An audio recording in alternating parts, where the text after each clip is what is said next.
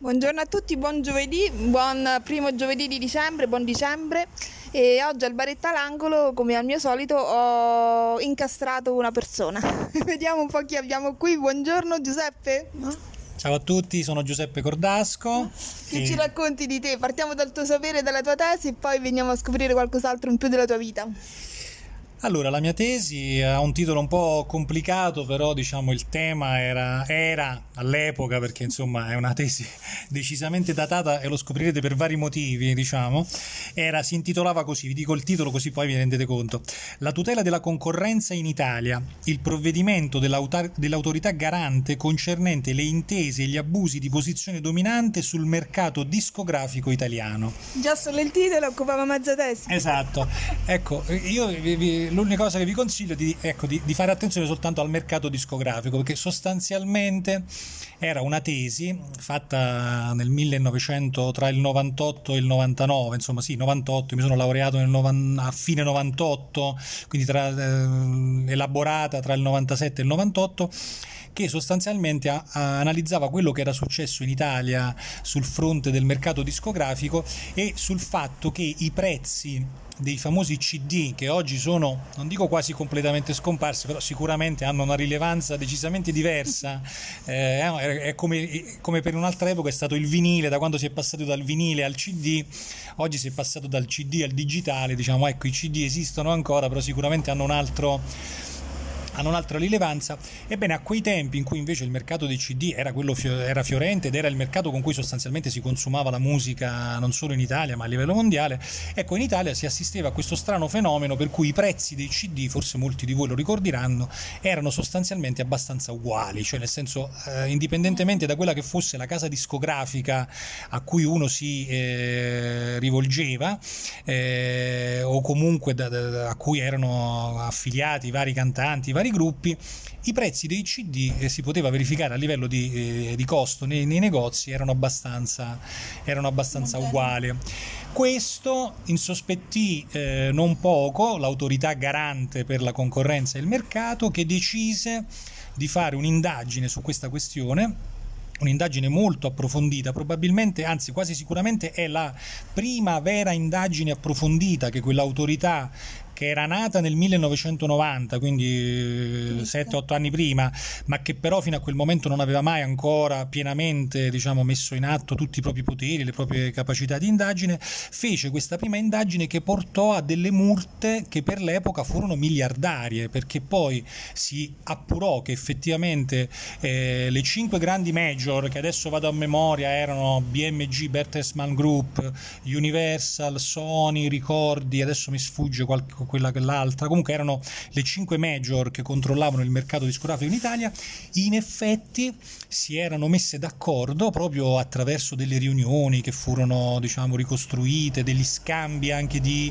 eh, di fax, di messaggi e quant'altro. Eh, eh, a quei tempi, eh, esatto, anche questo indica l'epoca, diciamo, non c'erano eh, mail, non c'erano altre cose, però insomma ci si scambiava messaggi in altro modo. Comunque l'indagine della autorità riuscì ad appurare che effettivamente si erano messe d'accordo e fu eh, fatta una ci fu una sentenza eh, diciamo che una di loro una delle cinque in qualche modo tradì gli altri e confessò decise di, di collaborare con l'autorità garante quindi eh, in qualche modo spiegò le cose e si evitò la multa e, mm, o comunque ebbe una multa molto più bassa delle altre e furono sanzionate queste cinque major con delle multe pesantissime che a quell'epoca veramente fecero scalpore e soprattutto perché fu il primo, come dicevo, il primo provvedimento rilevante di, quest, di questa autorità che era nata proprio per tutelare il mercato in Italia. Ecco, la mia tesi eh, parte dal raccontare che cos'era la concorrenza, che cos'è la tutela del mercato a livello internazionale, quando, quando è nata, con quello che si fa risalire addirittura al 1890 per dire quanto noi eravamo indietro, quindi quasi, quasi cent'anni, cent'anni prima negli Stati Uniti era stato eh, elaborato questo Sherman Act che viene considerato diciamo, il punto di partenza della tutela del mercato e della concorrenza.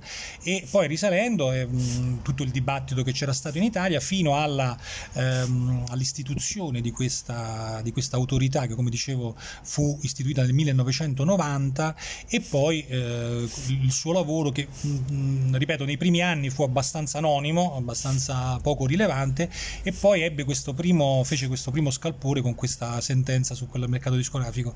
La cosa interessante era che a me era una cosa che interessava perché io ero a quei tempi un consumatore molto incallito di musica, compravo dischi e spendevo purtroppo un bel po' di soldi, quindi questa cosa mi coinvolse anche non poco. L'avevi scelto tu, quindi l'argomento ti era stato assegnato?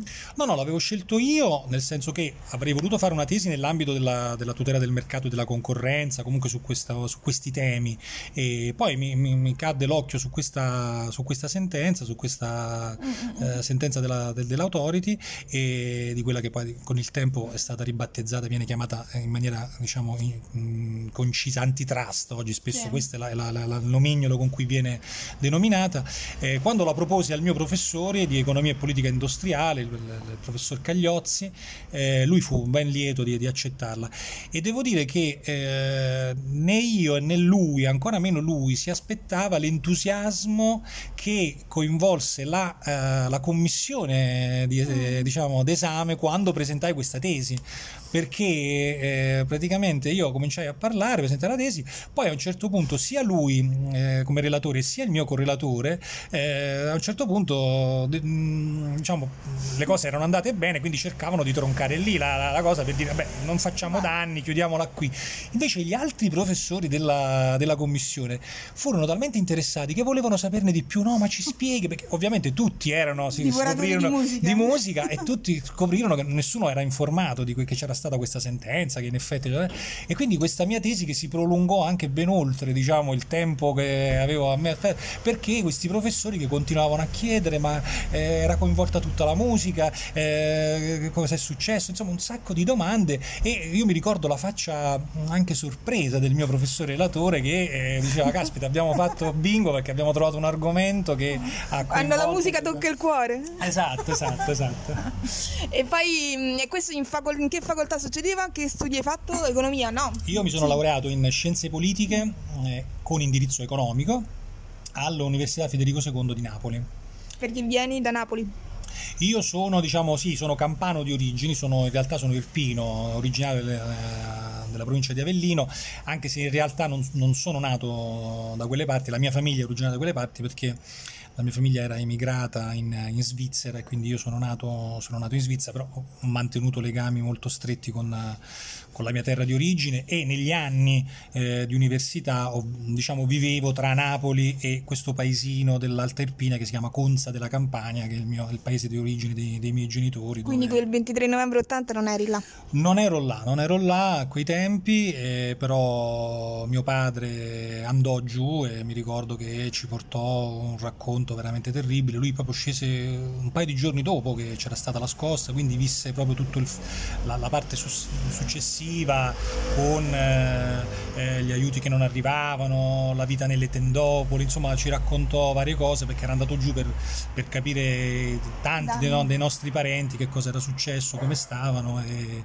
insomma il mio paese è stato mh, mm, decisamente uno dei più colpiti, basti dire che proprio il paese originario è stato raso al suolo ed è stato praticamente ricostruito in un altro, in un altro luogo perché non era stato più possibile ricostruirlo dove erano e ci furono numerose vittime vittime, si parla di 180-200 morti su una popolazione che a quei tempi era intorno ai 1800-2000, quindi praticamente quasi il 10% della popolazione fu, fu decimata da questo terremoto. È stato... Pazzesco. Senti, la facoltà di scienze politiche con questo ramo economico era stato fin. l'avevi scelta proprio accuratamente? Come era stata la scelta della facoltà, dell'università? No, no, assolutamente, tutt'altro. Io avevo iniziato l'università facendo ingegneria. Ah proprio tutt'altro. E tra l'altro anche con, devo dire, non con buoni, con ottimi risultati perché io mi porto sul, come ricordo mia, nel mio libretto universitario ben 5 esami di ingegneria fatti con, anche con votazioni molto buone tra il 28 e il 30 solo che poi con grande rammarico di alcuni dei miei di qualche mio amico che ancora mi è rimasto del periodo dell'ingegneria decisi di lasciare perché mi accorsi che non era qualcosa che, che sentivo, non era una, una, facoltà che mi dava soddisfazione in prospettiva, capii che l'avevo scelta probabilmente con, non con una riflessione accurata, decisi allora di interrompere torno a ripetere con grande rammarico dei miei amici che dicevano ma come hai fatto 5 esami, ma 5 esami il primo anno a ingegneria dopo un anno e mezzo è una cosa straordinaria, però dico io dissi no preferisco un attimo tirare il fiato, mi fermai eh, per circa 6-8 mesi e poi ricominciai da scienze politiche perché, perché avevo in mente di fare una facoltà che mi permettesse anche di fare a livello di lavoro un'attività che fosse più, come dicevo io, più sociale, che mi mettesse un po' più in mezzo alla gente, che mi facesse più stare a contatto.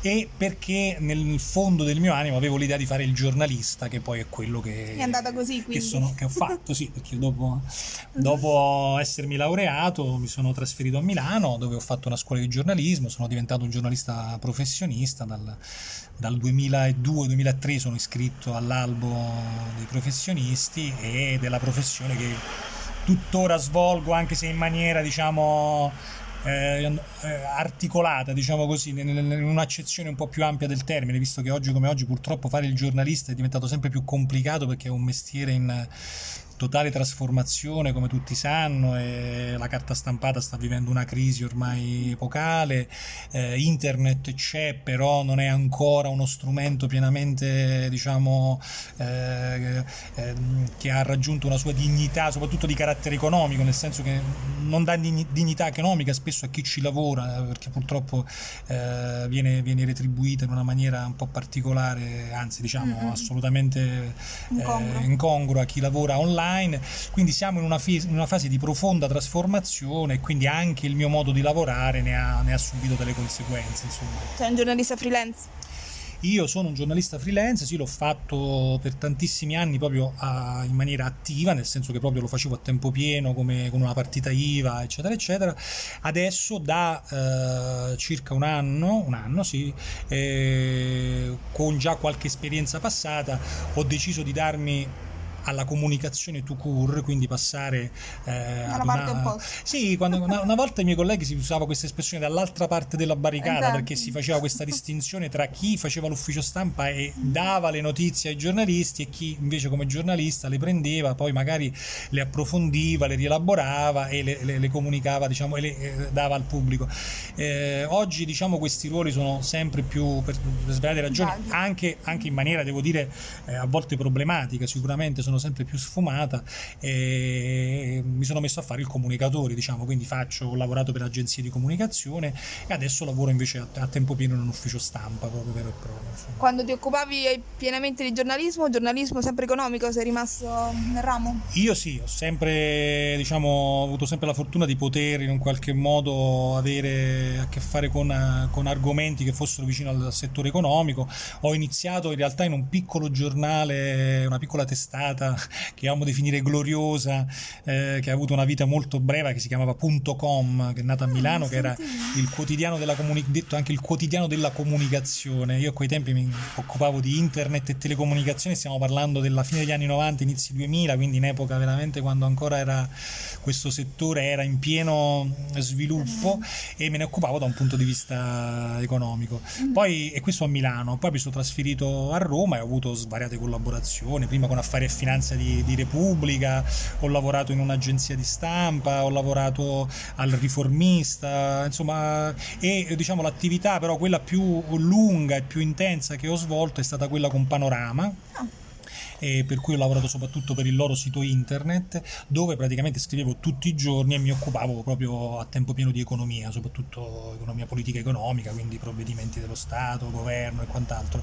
E lì è stata un'attività fatta proprio in maniera continuativa per quasi, sì, per quasi otto anni ho lavorato con loro, diciamo, prima che poi Panorama purtroppo, come stavo dicendo, come tanti dei, eh, de, de, delle testate giornalistiche di, gloriose di una volta, aveva era già in fase di declino, diciamoci la verità, già quando ci lavoravo io purtroppo, e poi è stata adesso venduta, non è più neanche più della Mondadori, e quindi poi si concluse, quell'esperienza si concluse. Come ai tempi della tesi hai scoperto qualche scoop particolare, qualche inchiesta, qualche caso economico? Mm, no, devo dire no, perché poi oggi come oggi veramente fare degli scoop è diventato assolutamente, diciamo, se non impossibile, ma comunque molto complicato, bisogna cioè, avere, cioè, il mondo dell'informazione anche da questo punto di vista è, è cambiato, diciamo, eh, scoop veri e propri non ne ho fatti, però insomma ho avuto delle cose, eh, diciamo, che mi hanno appassionato appassionato sicuramente, che mi hanno permesso di fare il mio lavoro con grande passione.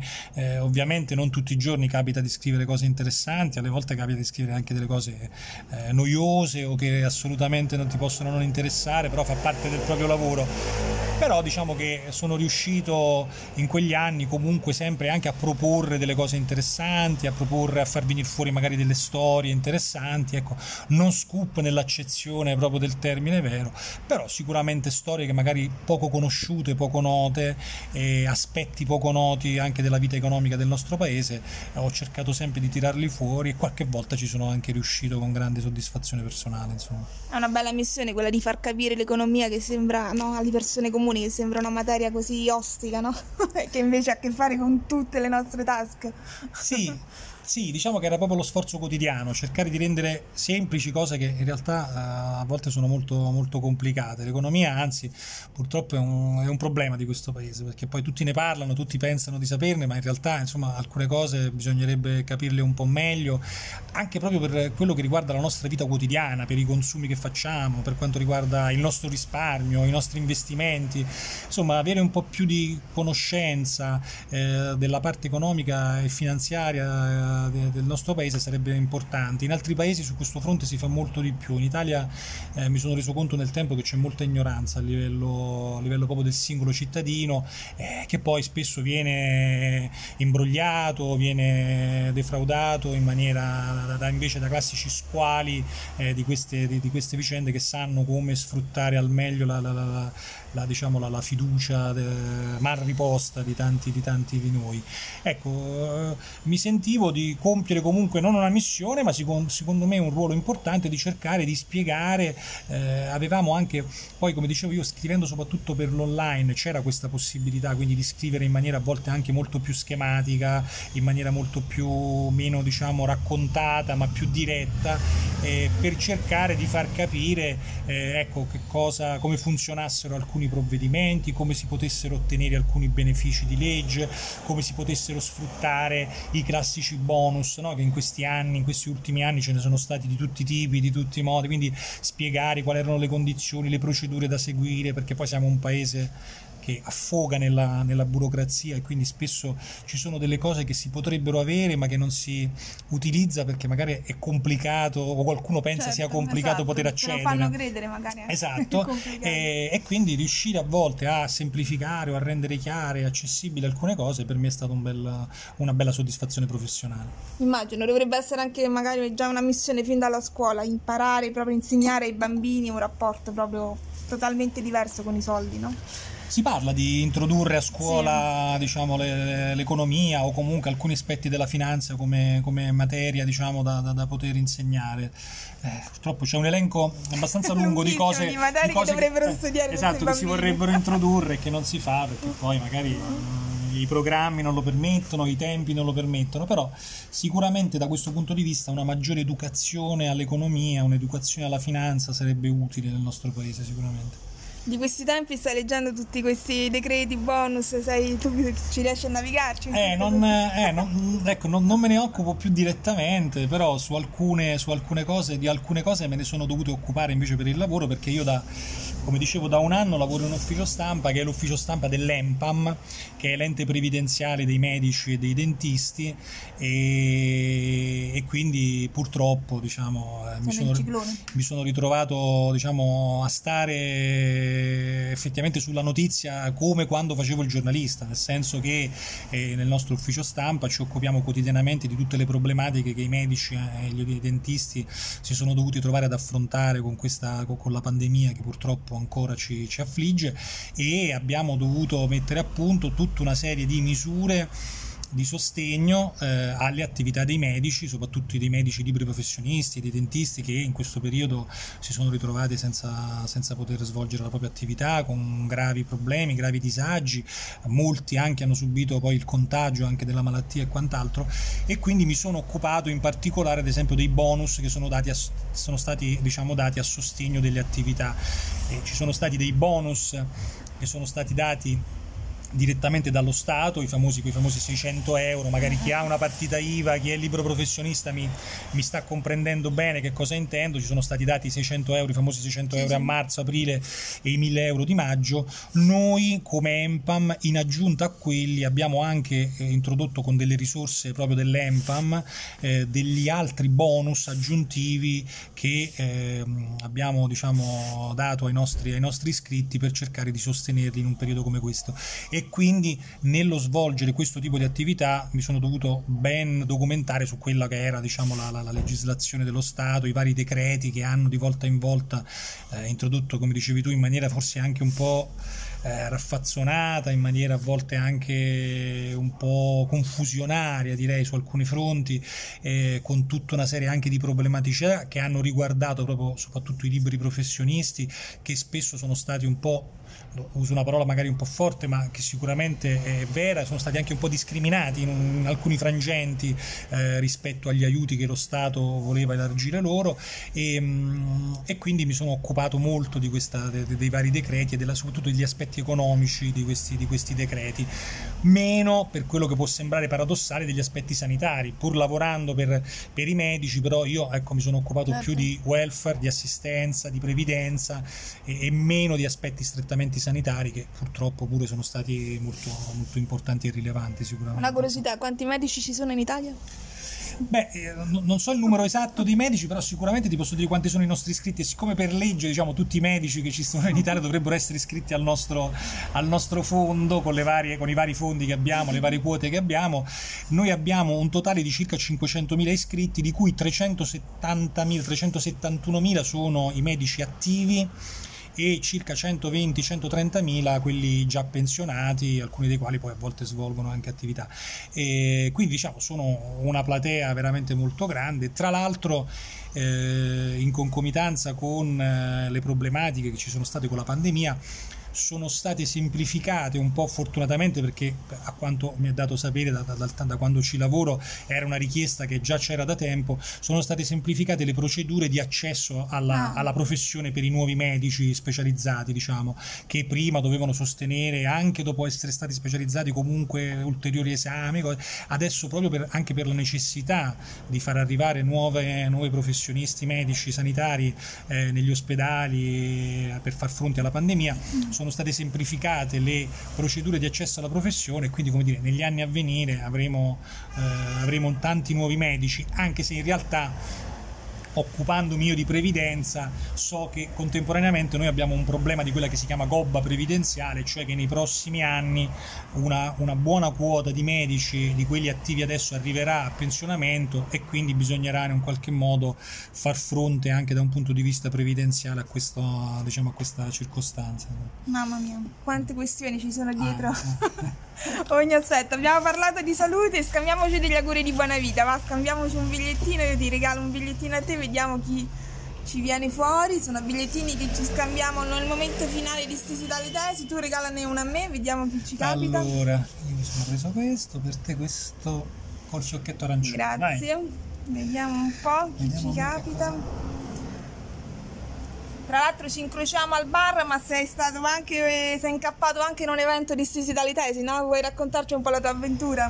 Come no, è stato un piacere, sono stato a raccontare quando ancora, sembra di parlare di epoche di altri Era tempi, anno, no? quando ancora si poteva vederci tutti insieme in dei luoghi fisici e stare insieme. In un teatro, pensa un, un te- po'. Eh? Esatto, sono stato sul palcoscenico di un teatro a raccontare la mia tesi, è stata un'esperienza molto, molto bella, molto che tra l'altro invito tutti a fare, insomma, se se verrete invitati, e spero che lo sarete da Adriana presto, a farla perché è una bella esperienza. Tra l'altro mi ha portato anche a, ad andare anche a rivedere la mia tesi, a, a, recuperarne i contenuti, le cose. È stato un tuffo anche nel, nel, passato, in un periodo della vita che tutto sommato si ricorda con grande, con grande Ma il tuo piacere. cantante del cuore, la canzone della tua vita qual è? A proposito. Ma no, no, io ero un ascoltatore, ero un divoratore di musica a 360 gradi e lo sono ancora adesso. Faccio, faccio sempre tanta fatica a, diciamo, a ricordare mm. diciamo, un cantante in particolare. Quindi, Suoni pure? No.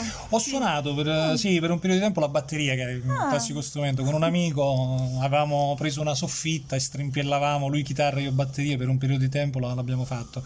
È durato poco purtroppo, è una cosa... È Poi un... l'economia incombeva. Eh sì, no, no, ma è stata una, diciamo una, una, mia una cosa che ho sempre, mi è sempre dispiaciuto aver interrotto, perché era un bel modo di, di stare insieme col mio amico e di ascoltare musica e anche di viverla direttamente. Suonare è una bella, una bella esperienza sicuramente pensa un po' chi non lo può fare ora, eh. come lo capiamo. chi, ti è, chi ti è capitato? Chi ti ha regalato? Allora, mi è arrivata una madre Teresa di Calcutta mm. che dice ciò che conta non è fare, ma quanto amore si mette in ciò che si fa. Mi pare che nel tuo lavoro lo fai, no? Eh Questa sì. missione che hai. Noi parlavamo forse non di amore, ma di passione, esatto. però probabilmente è quello che si cerca di fare quotidianamente. In ambito professionale il esatto. confine è vago. E invece tu mi hai regalato proprio il mio mm, mantra, diciamo, dal mio scrittore preferito, Henri Di Luca, che dice ognuno di noi è un dono che va ad arricchire tutti. Ed è anche il, la penso veramente così, è il, proprio ciò che mi ispira nel fare questo progetto, proprio di donarci sapere a vicenda, anche così magari bevendoci un caffè insieme, raccontando mm, i propri trascorsi di studio e mettendoli a disposizione degli altri, magari possono nascere collaborazioni professionali o comunque degli interessi e quindi ricordiamo anche che ha aperto il crowdfunding e quindi questo bigliettino che mi ha regalato casca proprio a fagiolo, come esatto, si dice, quindi, quindi invitiamo io, a donare. Io prendo la palla al balzo e dico eh, ognuno di noi è un dono e eh, questo dono rendiamolo anche materiale, sosteniamo questa questa iniziativa di Stesi dalle Tesi, che torna a ripetere, è un'iniziativa veramente molto bella, che eh, però ha bisogno anche di essere sostenuta economicamente, come tutte le cose di, di questo mondo. A e, proposito di economia. Eh, esatto, e quindi... Un'economia circolare dei saperi, diciamo. Aiutiamo, aiutiamo Adriana a portare avanti questo progetto molto bello e molto coinvolgente, devo dire. Grazie, un aiuto a me, ma in verità appunto un aiuto a tutti per, uh, perché se no questi saperi ce li teniamo dentro di noi nelle nostre librerie servono veramente a ben poco.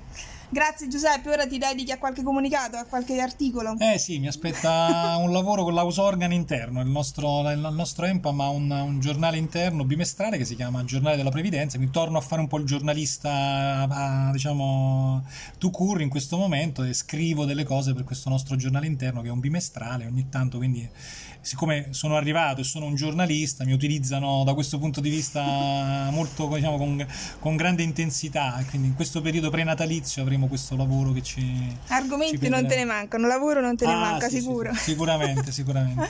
e allora buon lavoro, grazie mille e buona settimana a tutti. Ci vediamo il prossimo giovedì, chissà con chi.